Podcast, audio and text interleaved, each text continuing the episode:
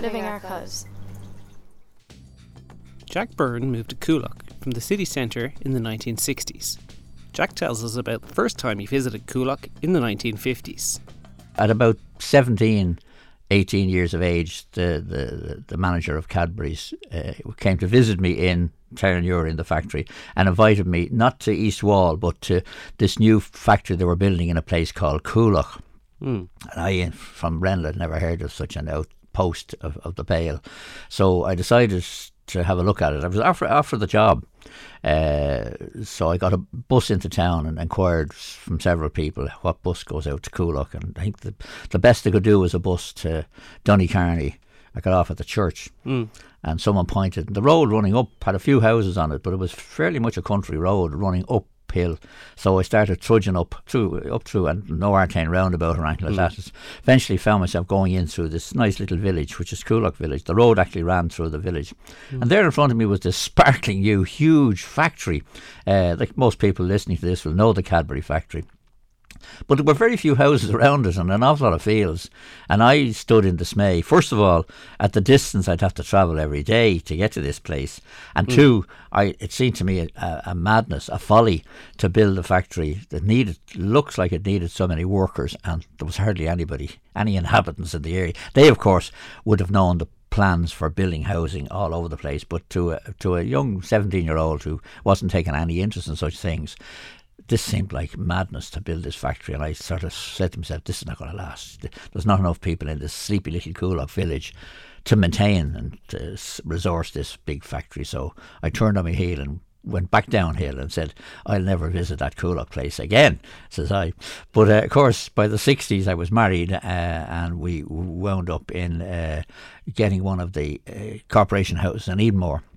I was happy enough. Never looked back. Uh, I enjoy, have enjoyed my time uh, living on the north side, uh, getting heavily involved with, with community activities, even over in Edenmore, helping to set up the tenants association, the local GAA club we set up. Uh, helped at, even from there to help to set up what was what became Coolock Artane Credit Union there was a sort of a purchase house thing, uh, Kil- Kilmore Coolock. It was corporation purchase houses. So we moved from the rented accommodation in Edenmore to just across the road here off the Oscar Traynor Road to uh, purchase houses.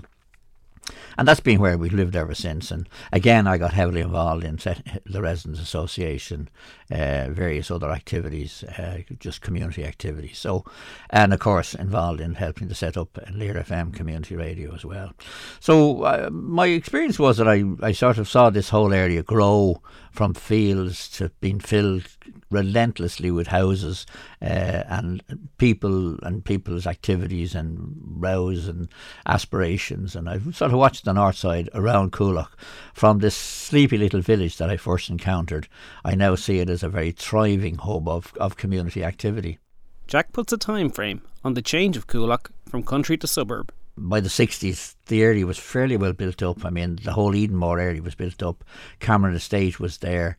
Uh, working up the Malahide Road, uh, the, the road bypassing the village had, was already in place, a small dual carriageway. From the time I sort of trudged back down the hill, putting Coolock behind me and thinking I'd never see it again, to uh, a decade later, there was a huge amount of activity and growth in the area uh, houses, factories, uh, extra shops. Uh, you know, uh, you could see the change, and I could see, I could see then why Cadbury's had found this greenfield site and built extensively on it with the purpose of uh, having a, a good local workforce available to them. Mm. And then, of course, Tayto came along as well. And That's right. That whole area. That there were those, there were several of those big factories there, and they, they all were built on that sort. Of. So, and shortly after that, that whole warehousing industrial estate was created. So, uh, it was an amazing transformation of the area from a greenfield, a very rural area. Uh, in the space of say twenty years, uh, it was heavily populated, uh, uh, industrial. Uh, and there were busy factories. Tayto was a huge factory and huge employer, and there was Berger there as well, and and Cadbury's was a huge employer at that stage, you know.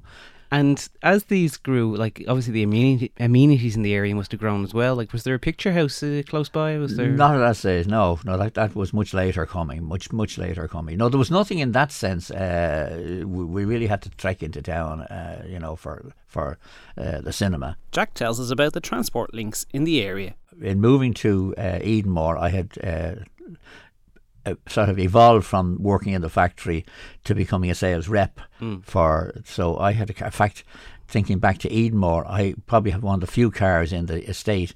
So it doubled up as school bus and ambulance, and uh, I drove to Temple Street Children's Hospital regularly with injured children, and so I was on call 24 hours a day with my company car uh, to make the, or, or collect kids from school or drive kids to school who are late.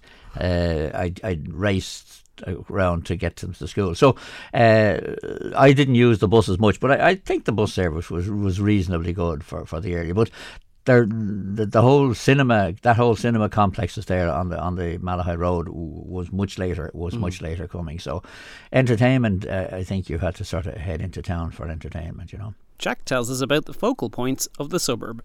Mass and still is the, the place. Uh, I mean, even Coolock Village still at the moment of a Sunday morning is chock a block. Now with cars where people used to walk on foot from, uh, to, to to it, you know. But it's it's cars now uh, generally. And in building the new church already, that the automobile was dominant, and the there was there's more space for a car park than the size of the church. So people now, yeah, I, no, there was nothing much. Uh, the as I say, people made their own fun. We we used the school hall in Edenmore. Uh, they had a, a, school assembly hall, and we used that uh, as a fundraiser for community activities. We ran concerts in it, uh, so that was a sort of focal point. Uh, the pub, of course, was another focal point.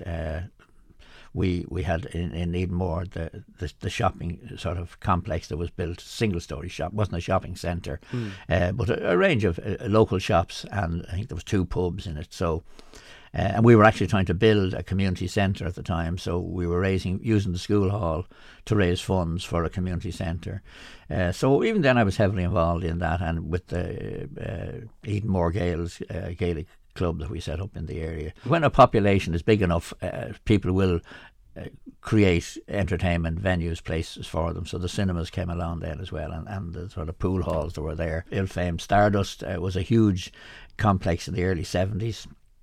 Uh, it was a very much a focal point for, for activities for I mean there were sort of showbiz big showbiz or names on the way out but still relatively popular uh, act, acts would uh, appear in the Stardust mm. so uh, that was a big focal point but it was never planned well in the sense of Darndale I remember was planned I remember talking to the parish priest who came over, I think, from Liverpool to be the priest for Darndale, and he was showing us. He was already here before the, when the plans were only at, on paper, and it, this was to be a model uh, development.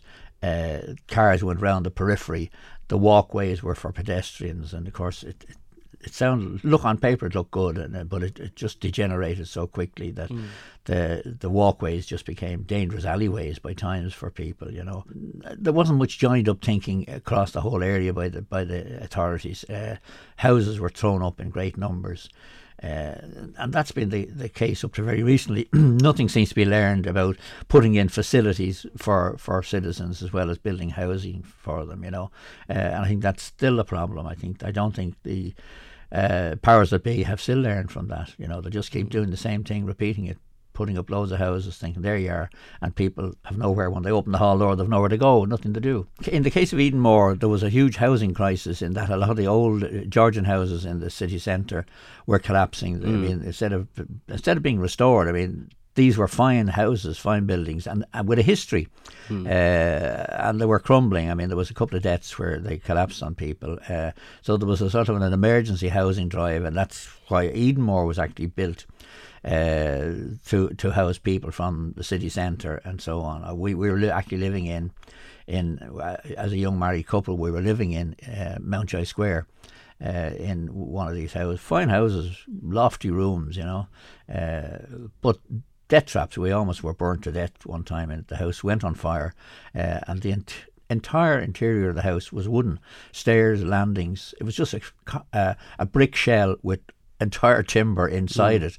It would we luckily enough we, we, we, we got out in time. We got the fire brigade. But one there was one death, but we were then offered housing in in Edenmore, this newly created uh, housing estate. But it was just a housing estate and a school. A school and a church, of course. You you got you got the, the rudiments. But uh, after that, for entertainment, you were on your own. You know, I mean, I grew up during the sort of the Teddy Boy era. Uh, I never quite indulged, but uh, I, I, sort of had my hair like Tony Curtis, and hmm. uh, I walked, tried to walk like John Wayne, but uh, there wasn't much violence at all. I mean, you were fairly safe. An odd time, a couple of fell out for a few drinks, but throw up a weak sort of ineffectual punch at someone, you know. But there was nothing like the organised crime that uh, Dublin is blighted with now, you know, where it really is organised uh, and, and dangerous, you know. Jack tells us about the arrival of Northside Shopping Centre it was the 70s, and in fact, uh, again, me being an activist, we placed a picket on it the first week. It opened. it opened. Uh, it was built like a fortress because they had a mindset that were in Coolock, uh, and and so all the shops were turned in, so we, we couldn't the the louts outside couldn't keep breaking the plate glass windows. I presume that was the mindset, but it was built like a fortress. I mean, the, over the last twenty years, they've brightened it up and they've put glass in the ceiling. I mean, you can see it now. They've done a fine job on it recently uh, but initially, it was dark inside. There was concrete ceilings and uh, no no natural light getting into it at all, and heavy duty uh, security men on the doors. This is what angered local people. Kids were stopped, almost frisked going in. Uh, so we organised pickets and protested at this presumption uh, of criminal activity before you even went in to shop or look around. So hmm. uh, we, we forced a change of attitude uh, very early on in on, on Northside Shopping Centre. Since then, of course, we I suppose I've had a good relationship with, with the people managing the centre ever since, and they've been helpful and supportive of community activities ever since. You know, but the initial mindset had to be changed.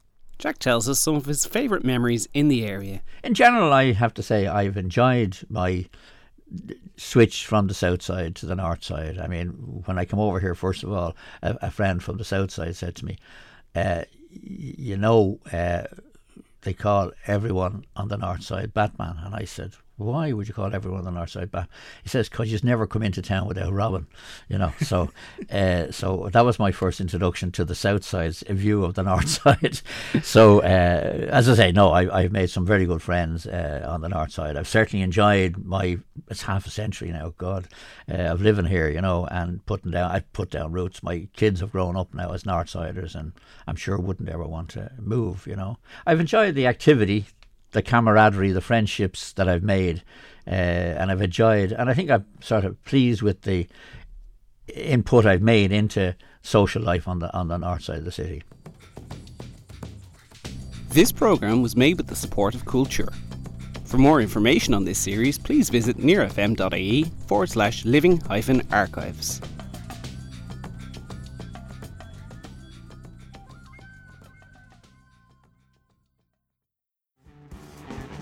Living Archives is a growing collection.